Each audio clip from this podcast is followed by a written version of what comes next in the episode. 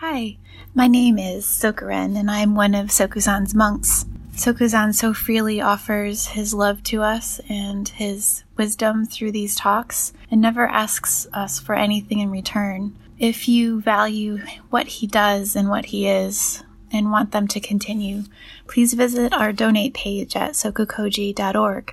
Thank you. Good evening or good morning, depending on where you are at on the gigantic ball of dirt. We're here at Sokukoji Buddhist Monastery in Battle Creek, Michigan. Kind of an unlikely place for a monastery to show up, but it did. We are endeavoring to extend out into the community, not just train monks and meditators here in the monastery and on Zoom these days, which has showed up a few years back. But also endeavoring to extend into the community a as much sanity as possible. And that's, of course, not so easy to do. A lot of resistance in uh, innumerable ways. There's resistance. So please help us do that. If you can, go to the website find the donate area. And if you can, if you can't, then don't worry about it. Keep going here anyway. But if you can, that's a way you can help. This evening's Dharma talk is titled Don't Miss Your Life. And so this is something I've said a number of times. I don't know if I've actually given a talk by that title. And so it is, uh, it's, it's not completely accurate, but it is a relative way of helping you, if you have ears, you're listening, to consider the way you might be missing or covering up or avoiding or moving away from the very thing that would be the fundamentally the most helpful to you to look at, to see, to receive. You could consider that. You could consider that it might be helpful to really look deeply into whatever is showing up in your mind stream, your life stream, in your family, your kitchen table, with your partner, with your children, with your parents, with your society, with the whole thing, and with your mind as you sit on the cushion or as you avoid the cushion and do something else. Run around and run around in more circles that are somehow soothing. Something about circularity is we, we think it's a straight line and it's actually going around and we're coming back and they're going around. Everything's doing that. So everything's analog, like a clock. Don't miss, turn away from, ignore, make excuses for, or go to war with anything at all. And how you do that, if this makes sense to you, is to watch the way continue to do that, and it somehow has a kind of a knee jerk quality to it, just a, a, reaction quality. We're, always reacting instead of receiving, where something happens, something shows up in our mind or shows up anywhere, and we have a reaction. We'll even have conversations with each other to reinforce or somehow give validity to reactions instead of actually just receive it. You don't have to do anything about anything. Don't do anything unless you have to. That's another talk title. Uh, it's just another way of talking about patience. Just wait, wait a while. Look at what's happening, rather than jump on, jump on the situation with your ideas, your concepts, your conclusions, your finger pointing, either this way or this way. Don't miss your life. Dependent origination everything is dependent on anything. Any separate separate thing is dependent on everything else for its singularity. That singularity is mistaken for otherness, for duality, for the reality of, for the, um, um, for relative truth. All of the po- polarized aspects of life and consciousness and thinking that come and go, and quite often drive us crazy because we have conflicting emotions about everything. We don't know. Should we? Should I do this? Should I move to Vermont? Should I just stay in stay in uh, uh, Los Angeles? And what do we do with that? We miss our life. How could you possibly miss your life if you're just trying to decide whether to move to Vermont or stay in Los Angeles? Because the discursive thought that is running around in circles looking for causes, reasons, conclusions, should be, shouldn't be, and all of that is based, unless you have, unless you've trained your mind to see clearly, is based on open fear. Hope for something better, fear of something worse. And quite often what we do with fear is cover it up rather than just feel the fear. Not missing your life, for actually there's fear there.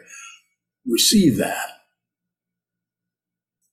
Receive the difficulty that is endeavoring through dependent origination to show up in your life, in your mind stream. Just observe, just observe, just observe. Receive, receive, receive. You will do less with your life. It's a way of avoiding anything that is going to cause any kind of disruption or any kind of sense of danger or fa- a possibility of failure. And if we did that, that might not work. We need to think, even though our thought patterns have not particularly saved us from the negativity that arises in our life or our relationships and so on. Very, it can be very, very difficult. You might say, well, if I just meditate and train my mind and and do this, aren't I? Aren't I missing my the life that I would have le, le, would have led as a as a Olympic whatever you call it, or as a uh, a corporate what that called? What do they call people in corporations? Placebos? Some kind of a bow. But we need that. We need the culture, the society. We need that operation. But for you to go into that, just like if you if you go into, say, the military, I deliberately went into the military because I was frightened of my life, and I thought, well, I'm terrified about what I'm going to do, so I'm going to go somewhere where I don't have to think, don't have to make any decisions. I just follow orders, and that's how I did that for four years. Not a good idea. I'm not saying that Sure. aggressors in the world, maybe we do need military stuff. That's also dependent living. But you personally, you could actually live your life as it is being supplied to you in your brain pan, uh, at your kitchen sink, and uh, in your whatever may you may be driving your Harley Davidson. You could receive whatever that is rather than try to go somewhere else with it. Not that you couldn't go somewhere else, but it might be good if you spent quite a bit of time just looking at that which wants to go or stay. Who is this that wants to fill this up or go there or have some kind of artificial security that, from the point of view of these teachings, is called ignorance? Does anyone feel like they're missing their life? Missing their life? Let me see a show of feet because that's what'll get you out of here. Oh, I have one foot coming towards me. what are you missing? Success in the corporate world, hanging out with mom. I, I was thinking more of uh, you know, avoiding the difficulties, covering up, looking away from the difficulties. What are the difficulties? Not getting my way, not being lonely. Being lonely. So you would rather cover that up with what?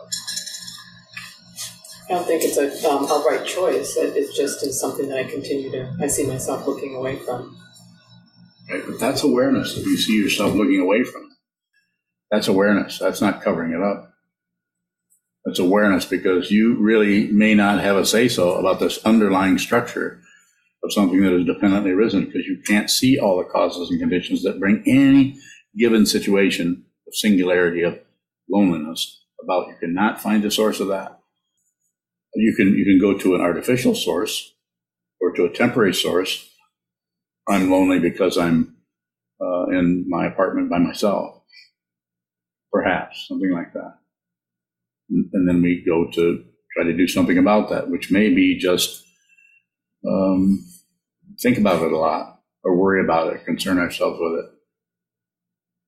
Continue to continue to uh, fight with that, push it away, push it down, explain it, push it down, aggression, explain it, justify it, validate it, get tell a story around it, passion, which seals it right off from actual introspection uh, in terms of shikantaza, or actually looking at that. Find out if there is somebody. That's one of the ploys of the self-centered aspect of the consciousness. The seventh consciousness in the Yogacara tradition is to invent even a even a, uh, self who's who is alone. There's there ultimately there is no one who can be alone because there is no solid identity. So that is a, a dynamic happening coming out of fear. This is my simple description of it. Disagree. How do you see it? I can't disagree with what you described. I, um, the question I have would, would be I think I'm observing it. Okay. But you say if it's hanging around, I am doing something with them. Yes, you could be. If it still keeps showing up uh, at the party, in other words, still showing up, then you may want to look at it very closely so you can see are you agreeing with it? Are you believing it? Are you disagreeing with it? Disbelieving it? Or are you trying to distract yourself from it? Those are the three poisons. Then they operate in so many different ways in the mind stream. Giving, uh, giving something uh, your attention is uh, receiving is tied in with passion. So you can't, you're, you're not going to get rid of passion, aggression, and ignorance. Those are still functioning. It seems necessary that we really need to see what that is. It's, it has a kind of movement in the consciousness, grasping, passion, rejecting, aggression, and distracting or turning ourselves away. I can continue or I can receive some questions and work with those. Sir. Shoto bowing. Um, earlier you were talking about um, going into the community with people that might not have um, the interest to be yes trained in this way. Yes. Um, are we still able to offer those people something that would help them not miss their life? What you need to offer people is your attention anybody. Just listen to people. You don't need to come in and teach them to meditate necessarily or teach them anything.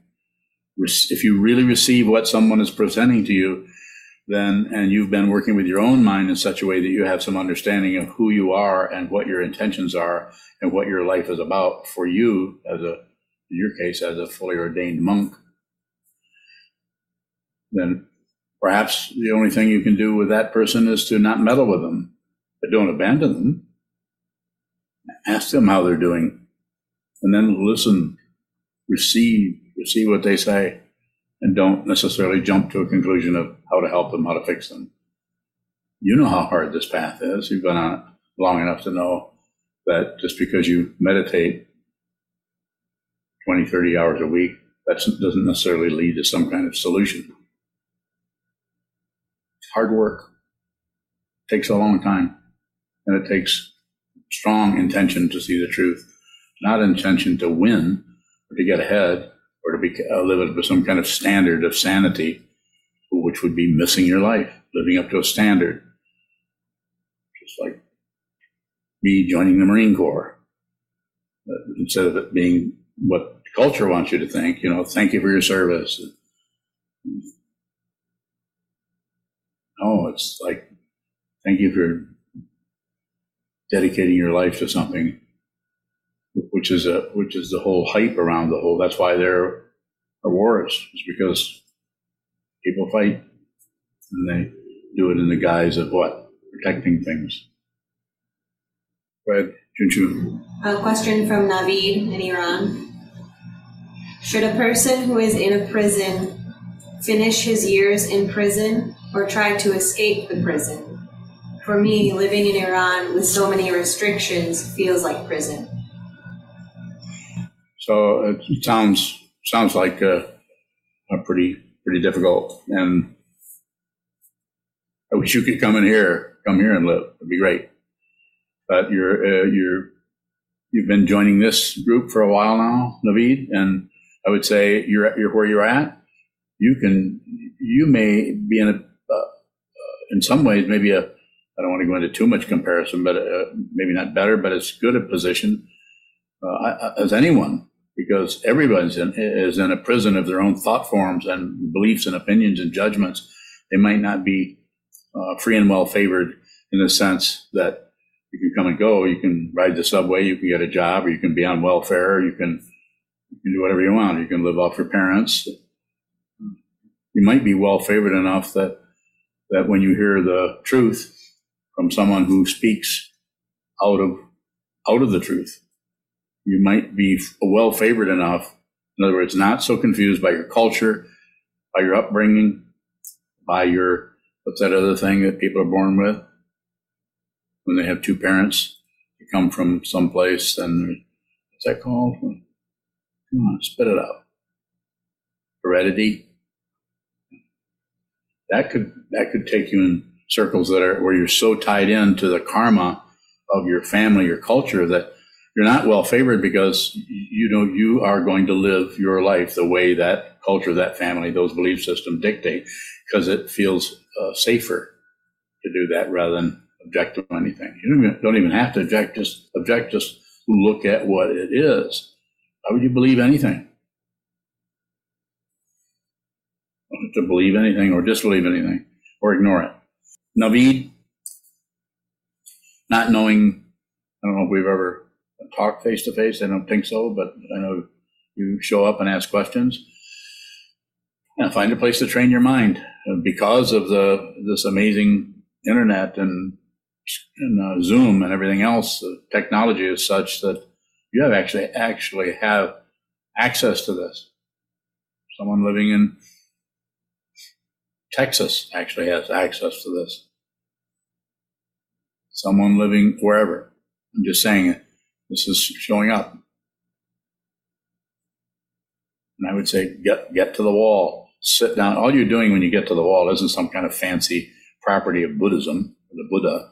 It just, all you're really doing is you're sitting very still. You're taking everything that's in motion, your mind, your thought forms, everything is living the life based on hope and fear. In other words, missing the actual natural life that would that would show up if you stopped fighting or agreeing or looking away. And how do you do that? You have to spend the next 20, 30, 40 years watching the way you keep missing your life, avoiding it, instead of looking right at it and receive it, receive it. If it shows up in your mind stream, it's supposed to be there. There's nothing to correct. This isn't something uh, this old man just made up a few months ago. This has been around way before I got here, but way before any of us got here. It's called the Great Perfection. That's the wisdom of the of people like Longchenpa, Tibetan master, meditation master, and monk. But also like Dogen, he was saying something in his own style in a different way. Live in enlightenment. You have to first look at the confusion and not turn away from the confusion miss your life by trying to get away from confusion or difficulty or threat. I'm not saying you should hang around with somebody who's waving a AK-47. No, get out of there. Of course, those kind of things are just practical. In your situation, you could actually look that you're you're, you're free in your mind. You may not be free to live in Iran, that where he's at? in Iran? That doesn't seem so good. I think it was better back in the 70s. I had a friend or a factory I worked in, Farhad Safari, who taught me a few words in Farsi, which I will not repeat and embarrass myself here today. But I remember then he we talked a little bit about uh, the dynamic of his family over there and so on. didn't seem like it was quite so bad back then in the 70s. I, I don't really know. But uh, that's what, back when I first started meditating. But you're well favored in that you hear this, not because I'm so wonderful, but the, the Buddha's Dharma, uh, which is being presented as well as I can present it, and is being encouraged in all the book studies, which you could attend some of those. Be a good thing to you to, for you to do is to talk to other people who are not laboring under the kind of system that you are there. And so you're free to, to join. Pretty amazing. Uh, you can do that from other uh, countries also, whether it's uh, oligarchy or dictatorship.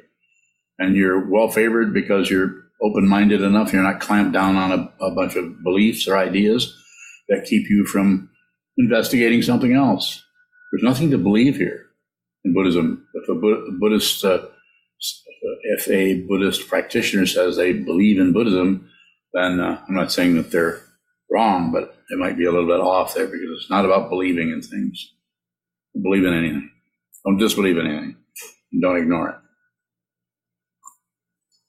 You can work on that the rest of your life without ever becoming a monk, becoming anything. Look at it.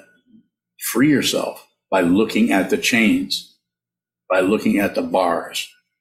You don't free yourself by just pretending to be free or be free.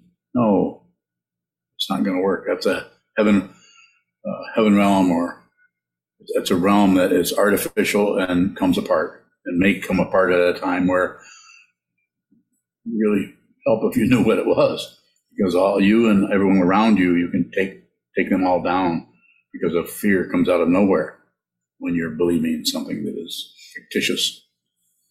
Free to come to this little gathering of sangha or people on the spiritual path, the Buddhist path, the Buddha Dharma, and listen, participate, sangha for the community, even though you're there. As far as I'm concerned, uh, I'm concerned some somewhat, and as far as you're concerned, you're you're free and well favored. You're free to come here, and you're well favored, and you consider what the teachings of the Buddha are about, either through what I'm saying as a Buddhist Dharma teacher, or through the interaction between uh, students and uh, or the book studies. Just uh, uh, that's available everywhere. I would say study as much as you can. Study with sangha. Don't read books on Buddhism all by yourself. Not that that's wrong. It's not wrong. It's just that uh, you, you, come, you start to come to conclusions that you can't come to uh, honestly, shall we say, by reading and studying by yourself. Sangha is important. Teacher is important. Teaching is important. And the community is important. The three jewels, the Buddha, the Dharma, and the Sangha. Divine, you said that uh, we avoid the thing we most fundamentally need to look at. Is it typically an emotion arising, Valley? Could be emotional, could be thought patterns around that, a combination of this and that, of thinking uh, of the conditioning that, that we were raised with, the way we were um, maybe abused or mistreated based on someone else having fear, our parents. They didn't know what to do with that fear, so they didn't want to feel fear, so they covered up with controlling others. Society does that. If you can control a lot of people, you don't have to acknowledge lonely you are, how fearful you are. Imagine what some of the great um, so-called leaders, uh, the kind of fear that they're covering up by creating just incredible um, gossip finger pointing and sarcasm and so on. Is everything fundamentally self-centeredness? You know what we're fundamentally avoiding when we miss missing our life? Is it really all just a so, self-centeredness, Fine. It can be, but that self-centeredness is unreal. If you if you can see it, if you can get it into view, then you begin to become, you could say, responsible for your neurosis, for your self centeredness, for your greediness, for your wanting to uh, control things. Control yourself, control your family, control, control, cover up. I think I gave a talk on cover ups where I go into various ways of shutting down on missing your life again. Anyone on Zoom has a question?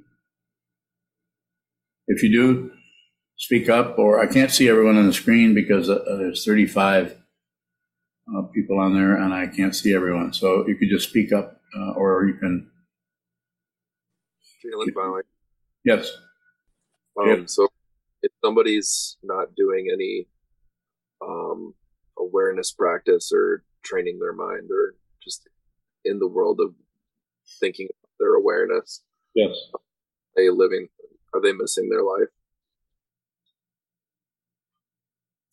Well, there depends on how you talk about it. We're using language, which is extremely uh, polarized and relative. Um, they, they should be respected. We should respect people's confusion, even though it may not look like confusion to them. They want to just do this and do this and do this. They they want to be um, whatever it may be, be a professional golfer, or they may want to um, spend their whole life uh, producing music or producing producing. It's not. There's nothing nothing to correct there. So we're not saying don't do that. If someone wants to do that, then they could. There's billions of people who would never come anywhere near mind training. But since you're here, and for another half an hour, I'm going to talk to you about how this looks to me and what I would recommend to you if, if you if you have an interest. And if you don't have an interest, there's no, I'm not guaranteeing you anything. I don't promise anything. You can meditate the rest of your life. And as, as a Nagarjuna said uh, a couple thousand years ago, you may awaken, you may not. Uh, the, the Buddha was also very, very direct. That's the interesting thing about great teachers, Buddhists, the Buddha himself, and other great Buddhist masters. There was not a lot of double talk in there about trying to control people or be right. You may awaken, you may not. And what did the, what's the first thing the Buddha said? Life is suffering. You know, of course, that triggers people into getting into some kind of intellectual thing because they don't realize the Buddha is speaking out of his heart. I'm not talking about the, the blood pumping mechanism uh, heart is just another word for heart mind or out of the complete consciousness, which can be brought together with a word like heart. He was, he was saying that that was suffering because that's basically what it is. There's all these nerve endings, and we are a living being. We're a human being. We are fundamentally is not even a human being. It's just consciousness. It may show up as a human, may show up as a dinosaur, may show up as a an alien life form, not just that's what we call a alien. May show up as a polar bear. Polar bear. Human being doesn't have any kind of special privilege. Certainly looks like it sometimes, but doesn't. Might be that the polar bear has more, more privilege. Sometimes it's thought that the porpoise is, has a lot more intelligence than a human being. But I, am not going to go there. I don't particularly particularly want to go there. Um, where do I want to go? Further questions? Since you're dying, will we know if we are living our lives? So it's, it's a it's a difficult question to respond to relatively. Uh, although it, you asked me a question and it needs a response, and I intend to give you one. But I would say that there the kind of knowing that like right now you know you're a you're a, a, counselor and you pretty much know that you're in the right job this is a job that you want to do that you feel like you're helping people? I, am I jumping the gun by saying that? No. And I think you're a good counselor, uh, and a good therapist, and I've had very few complaints about you. so, but you're doing something that you, this is something you, you have a, I don't know if you call it a knack, because you also had a lot of training, but you told me you forgot all about your training. That's one of the best things you ever said to me. Because now you, you're teaching out of you meet people where they're at, you meet them where they're at, and they know it. That's why you you have to turn people down that want to talk to you. So going back to your question, the kind of knowing that shows up is like no one knows it. There's no one who knows that. If you realize your true nature on the path of the Buddha's Dharma, you will not realize, you will not know you're awakened. If you do, you're not awake. If you think you're awake, your nature of confusion is to think of this as opposed to that, to actually buy into the duality that the world is constantly trying to sell us a bill of goods uh, on. Do this, don't do that. This is good, that's bad. It's not that there isn't relative truth, but when it comes to the nature of consciousness and the mind and, and identity, this needs, this is a spiritual path, not the mundane path of successfully attaining enlightenment. Even though it's taught that way sometimes. Some Dharma teachers actually emphasize that. And if you prefer that, then I'm sure they'd be happy to tell you how to do it.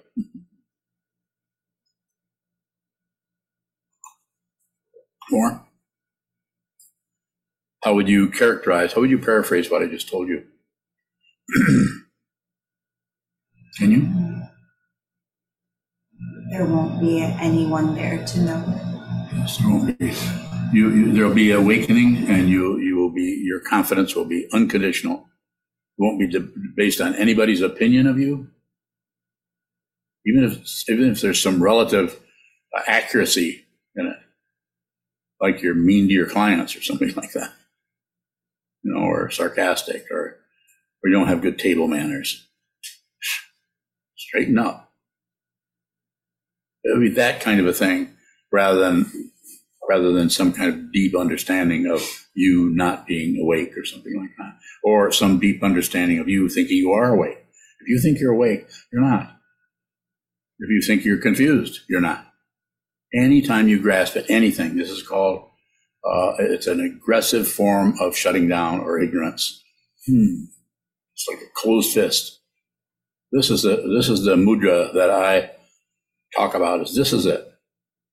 Open, open hand, receive, receive, receive the world. Produce nothing unless you have to. That doesn't mean don't think. It just means that when the thoughts arise spontaneously in your mind stream, don't add on to them. And if you do add on to them, then just receive that. Anything that shows up, you did not do. All dharmas are without blame. This is not something I invented. It's just the truth. Anything that shows up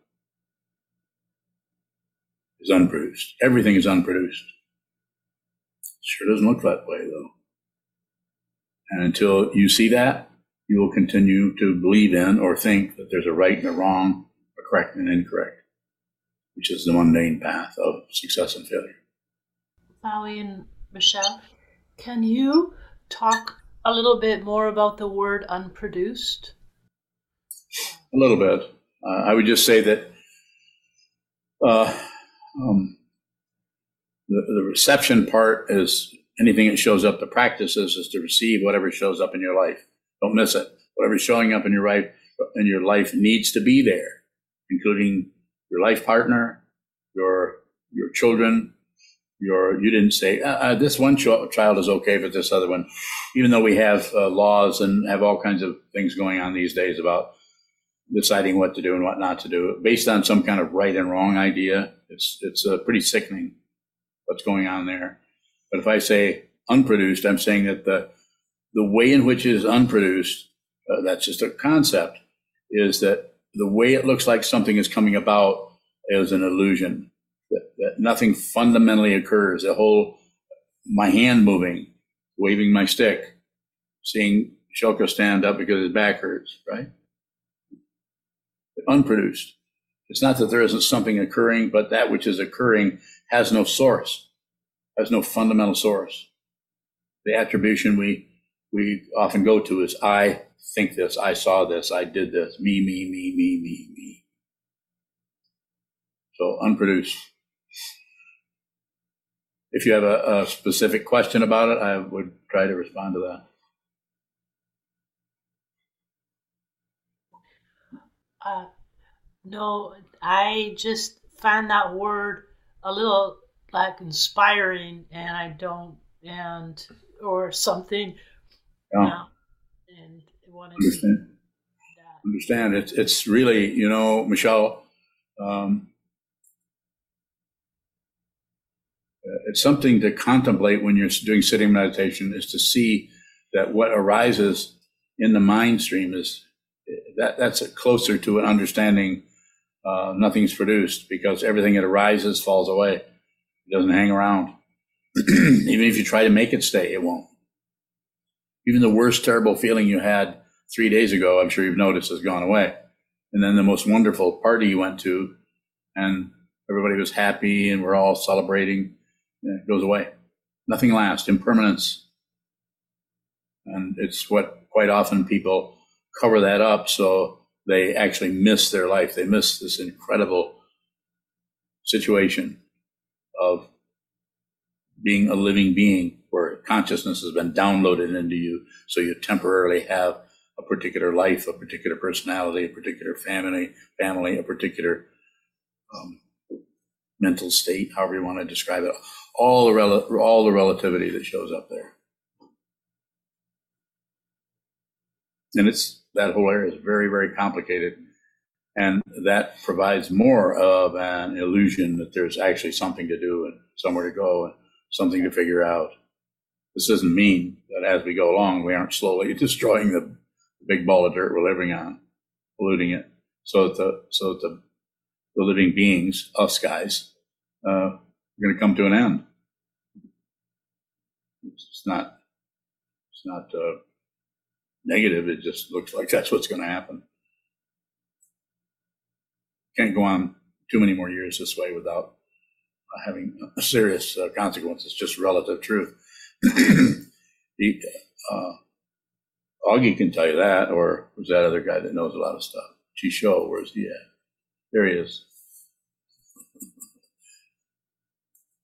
I get to pick on those guys. So we can we can figure this out, or we can calculate it. We can come up with with conclusions that seem reasonable. We can come up with conclusions that are totally outlandish and just don't make any sense because they're serving some particular demon, some dictator, demonic kind of uh, aspect of consciousness that is that, that wants to survive at the at the peril of everyone, will take everyone into war, kill people. It's like my father, as I mention every now and then, because I think about him often, died at 26 years old, March 16th, 1945, in Andernach, Germany, being shot off the back of a tank.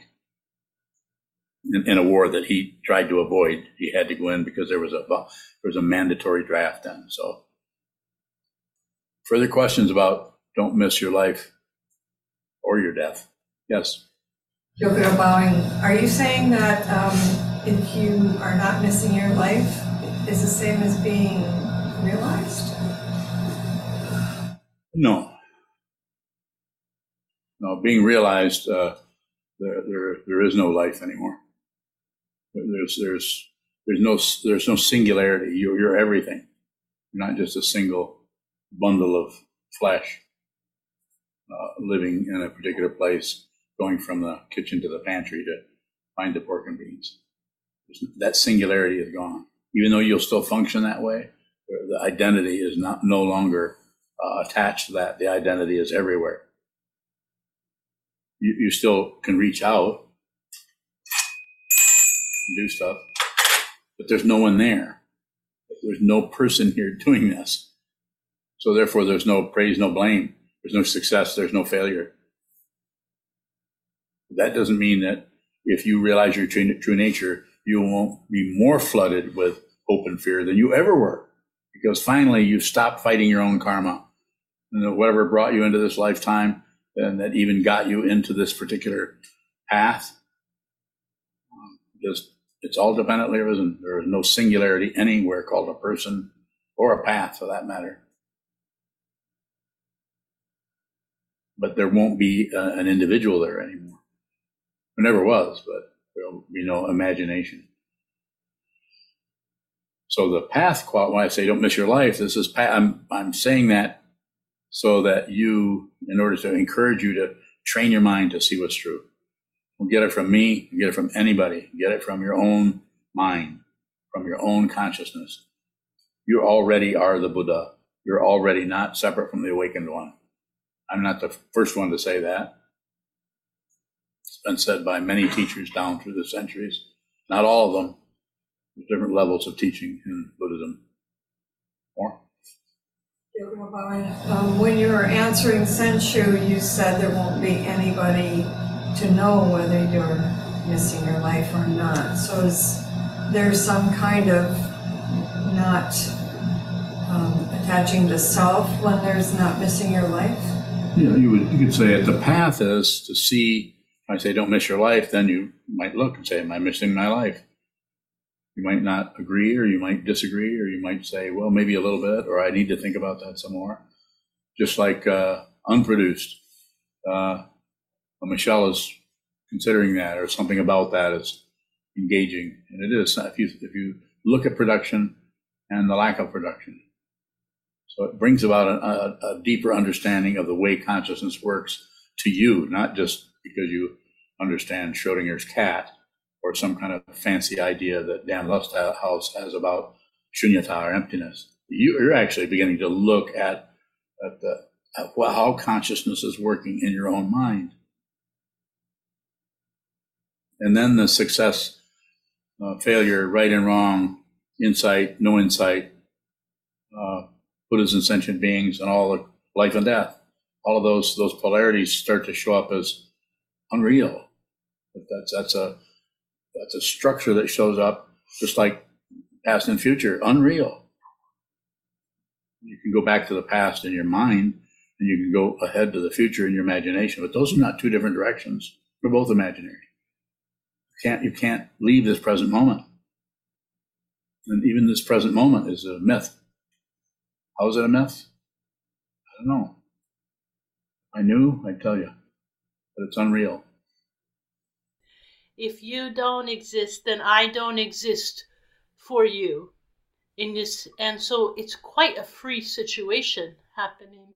I, I wouldn't get too. Uh, I wouldn't get think about that too much. But just look, just watch what moves, and don't add to it. Watch what moves, and no comment. And if you notice, there's a lot more room if you watch what moves. And you don't you don't make any determination or judgment about anything. That's the practice. Watch the movement. Don't conclude. And then there may come a conclusion, but that conclusion will come out of dependent origination rather than yours or my dumb ideas about stuff, about how things should be and how things could be, or planning for the future, so to speak. This doesn't mean we shouldn't plan a meal or plan our education. But going, is it possible to get comfortable in the midst of our meditation practice and miss our life? The way you're asking the question, yes, you, you can actually, uh, some kind of a way station as you practice. You can actually work with your mind in such a way that you find a way of working with the mind that's more comfortable. You can kind of solidify that that area. You can go into a, a state. Some I, don't I don't necessarily accuse anybody of going into the jhana states as a hideout, but I wouldn't say it's exactly connecting with the world to be in a jhana state. So I don't teach that. I also don't, if someone enters that kind of situation, come and tell me about it. We'll talk about it. Maybe we'll start a club, people in the jhana state. More? Is there some indication that we're doing that? This is why it's necessary to have a teacher and a teaching in a community, or in our case, a 2,500 years year, year tradition of the Buddha, the enlightened one, the one who was no longer at war with anything, including himself. There really wasn't any himself. There was just the truth, and he spoke it. And then the teaching, everything is dependently arisen. Nothing comes from its own side as an independent being or entity. That's the illusion, part of the illusion. And everything is in a state of distress or dissatisfaction or suffering. More? Valley, if things aren't particularly difficult at the moment? Am I missing something?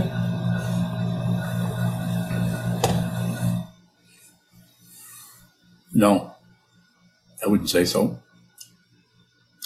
How the path shows up for each person is going to be just quite a bit different. In ancient times, it was more more regulated or more almost almost a militant kind of thing, especially out of ancient Japan, Korea. A lot of a lot of control happening. Not wrong. The the uh, positive uh, outcome of that kind of tradition down through the through the centuries, through the millennia, is Buddhism is still here. There's still living teachers. I met a couple of them. And without those, without that warm hand to warm hand, without a living teacher, pretty hard to read a book on Buddhism, even by uh, a great teacher, just a book alone. You need to meet them. I'm not saying that you have to meet them these days. I think Zoom is pretty good. You can meet on Zoom, possibly. I don't know. Seems like you can.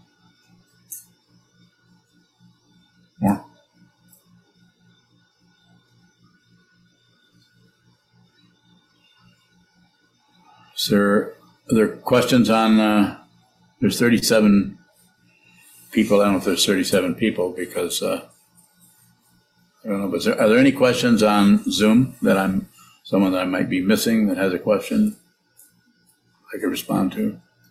Isaac, you have no questions? That's unusual.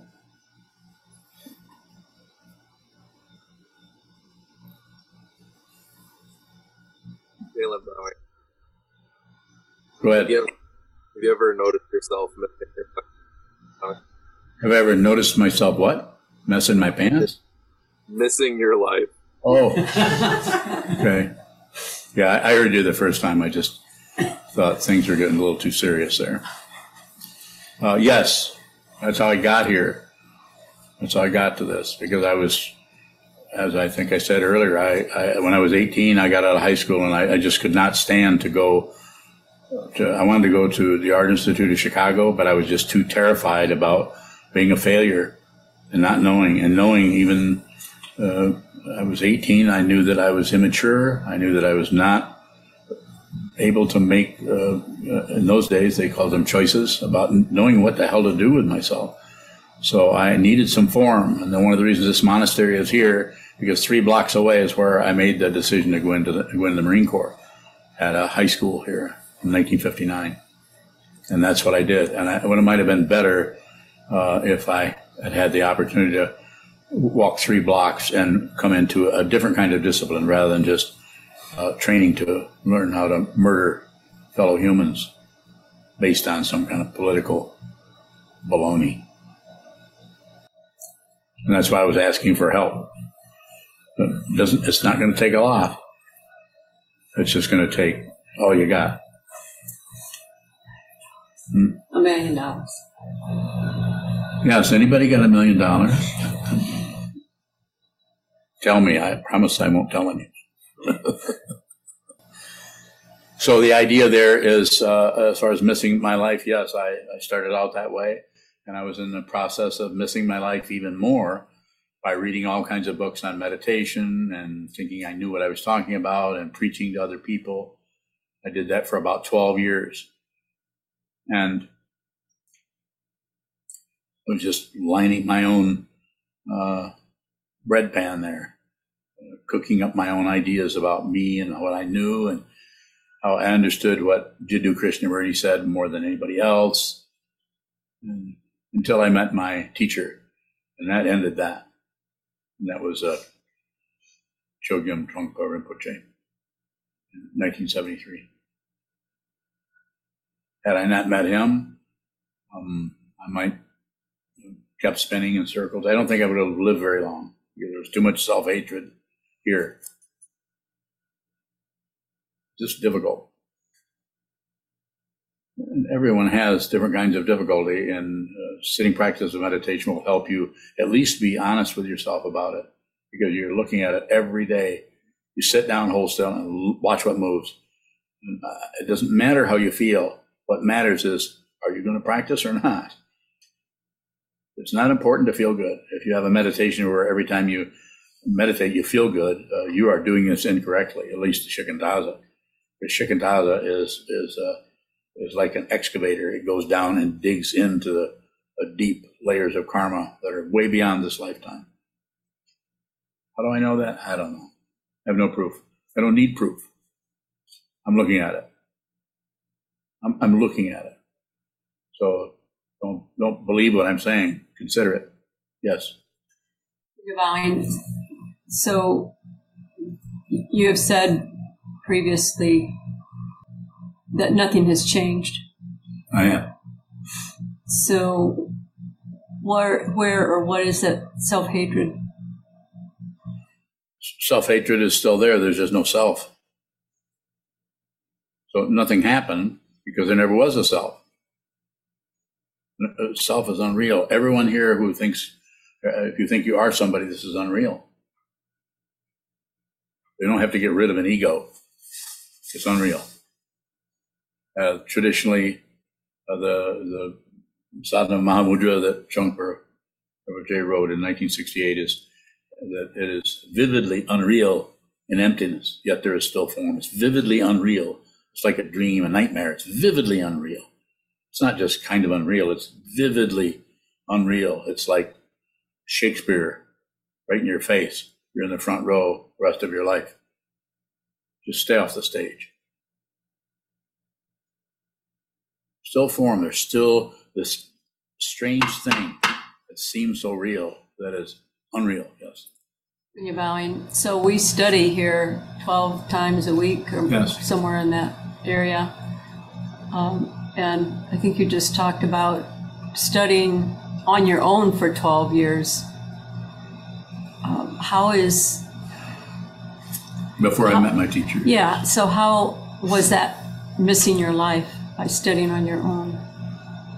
But I didn't have a teacher, and I, so it probably wasn't exactly. I was looking, I was searching, I was searching for some something I could that would help me because I was so nuts, so crazy, so confused, so so so suffering, suicidal. Yes, You're bowing. So are you saying that you were uh, trying to do this on your own without the help of a teacher then? I didn't I didn't know. Yeah, that's what I was trying to do. Is that what's in your life then?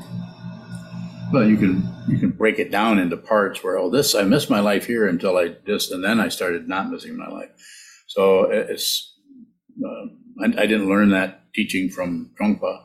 He might have said something that meant kind of the same thing, but that's something that shows up for me that, that if you if you if you if you don't train your mind, then you just go in circles. That's not evil. You might be in the God realm. You might have uh, perfect health for 85 years and pass away peacefully and have a wonderful spouse and and supportive and loving children who are healthy and get perfect SAT scores, as I use all the time. So they're just great. Everything's going. What is what's everybody, having such a hard time for? You know, just live like the Hendersons. So there are people who live that way, and it's dependently risen. It isn't like they they're good or there's some kind of wonderful thing that they did three lifetimes ago necessarily. It's dependently risen. There's no way when you have billions and billions of people, you're bound to have some people that just take up space and eat. Wrong? No, it's not wrong.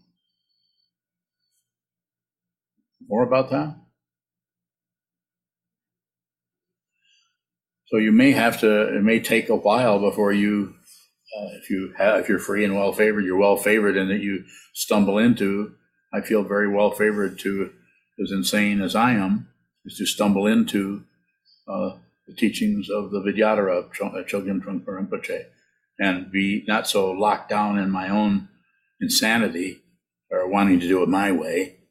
That when I met him, uh, uh, it was uh, choiceless for me. I didn't make a choice about it. It was choiceless. It was just like, just choiceless to be a student of his. I never even asked him. I just was. I, it never even occurred to me to ask him. I, I just knew I had to, I had to meet him and I had to study under him. There was no choice there. I think if you have thousands of people that were students of his that met him or knew him personally that lived with him, everyone would have a different story to tell about that. One of the things that seemed to happen a lot uh, that a lot of people agreed upon is that when when he walked into a room, everybody's mind came to a halt. And that you could say, well, that's probably because they were afraid of him. Well, probably, because I certainly was. You can tell a quick story. Uh, a fellow uh, that I, this is back to somewhere about 1976 uh, in uh, Dharmadhatu in Chicago. Um, some of you heard this before, but it's an interesting story. Uh, and Trungpa was more casual in those days. He wasn't standing back with all of his Dorje Kasung and uh, people standing in front of him so you couldn't get to him. And so I'm standing there with Roger Dodds, who was a member of Dharmadhatu in Chicago. It was about 1976, I would say, 75, 76. And we're both looking out at the traffic. We're on the second floor. I think it's on State Street. We're looking down, and we're just not very far apart, you know, maybe you know, one person. And then unexpectedly, uh, Rinpoche stood in between us. And he had been giving interviews and suddenly was wandering around, probably, I don't know what he was wandering. We just kind of, we both looked, I looked, and I was uh, terrified because I felt like, I felt like he was reading my mind, which he was not. He didn't have to read it, and my mind was laying all over the place, obvious to anybody. But the the part I wanted to repeat is just because it's so characteristic of Rinpoche. Uh, and uh, Roger, you'd have to know Roger. He had a, at the time he had a PhD in philosophy and was quite talkative fellow, and uh, also extremely smart. So I was quite proud of his intellect and his ability to explain Schopenhauer to everybody. So uh, he said, I'm, I'm pretty close to his tone of voice. So, Rinpoche, what do you think of Chicago? and then Rinpoche said, It doesn't make any difference what I think of Chicago. He Turned around and walked away. so I just was glad it wasn't me that said anything to him. yeah, that was pretty terrifying. I, uh, I can take another question if there's one left. If not, Kevin Bowing. Go ahead, Kevin uh, as I have gone along the path, I've felt some panic around missing the relative life I always thought I would lead. How do I contrast missing my life as you're framing it versus missing the life my ego wants for me, Bowing? So I, I, I hear the question, but I'm not sure exactly what you want to know what what do you want to know rather than uh, go back and forth? Is there something you want to know about that that I can possibly respond to in a helpful way? I guess how how can the path support one's expectations falling apart? Bowing. I think it's done with the awareness that we one has to retrain oneself to to receive because we're constantly producing everything ideas and thoughts and judgments, opinions. Everyone here is listening to me and is producing ideas or thoughts, positive, negative, neutral, about this old teacher. You can't help it. And you might be producing them and you might uh, second guess them. You might say, well, that's probably not true. Or you might say that's very, just a constant uh, production of everything uh, rather than just receive. If you're just receiving what I'm saying, you won't understand what I'm saying. You think you understand what I'm saying. This is production. Don't conclude anything. Just just receive. Just observe. If if it's necessary for you to understand, it'll be at your fingertips immediately. Don't believe that. You consider it. Consider it. So the best thing, uh, the best uh, uh, most important advice I could give to you personally, I might not say this to everybody, but I also may say it to everyone, is sit a lot. In other words, get your body mind complex that's running around or laying in bed sound asleep, or running to the shower, or running down the hallway, or going to the store, or talking to your friends, or talking to Raul, or you know any kind of a chatter. and I, I know I know Raul doesn't chatter. It's you're the chatterer. He's right. Oh, I chatter. Raul bound. oh, he's back there somewhere. okay, okay, Raul. I'll, I'll. You can be the chatterer. but get your get your butt, get your body mind complex to a place where you're sitting still and not doing anything other than watching what continues to move or ramp up. Simply put, it's just shikantaza, traditional teaching that's been around for centuries. Uh, just, just precisely this. Hold very still and watch the movement and do a lot of it. Do a lot of it so that, so that you're very, very aware of what the production, the, what, how the mind just spontaneously keeps coughing things up. Some of them are very intelligent thoughts, analyses, about yourself, about others, about the Dharma. But it's necessary to not to stop that, to, but to be very aware of how that production happens, so you can eventually see. And this is what I'm leading up to: that there's no producer. You have to watch the production until you just see. You can't you can't find a producer. If you turn to it, then we tend to build a little bit of a, a credential out of. Well, I can't really see. So does that mean that I'm kind of getting beyond my ego somehow? Probably not. Okay. bowing. Okay, since it's you, I'm going to have one. Anybody else, I would stop you, but not you. I want to hear what you have to say. Go ahead. Is not missing life defined by awakening? What? Bang. Is not missing life defined by awakening? If I'm understanding your question, I would have to respond to it by saying not missing your life is a, an instruction or a, a recommendation to, to, help you as a teaching to help you uh, uh, return to the awareness of what is happening rather than the awareness of what you think is happening. The awareness of what is actually occurring rather than what you think is occurring your ideas, your concepts, your analysis, your judgment, your evaluation, your presumptions, your projections, blah, blah, blah. It's about seeing what it fundamentally is. And that's still path. It's not, it's not fruition. Fruition doesn't, there is no description for that. If you're describing anything, it's still path.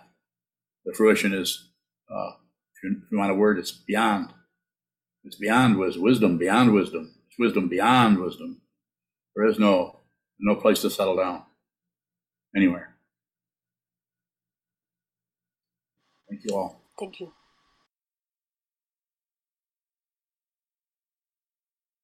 Hi, this is Chiezan, the prior at Sokukoji Buddhist Monastery. Sokuzan offers these talks without expecting anything in return. If you value these talks and would like them to continue, please visit our donate page at www.sokukoji.org. Thank you.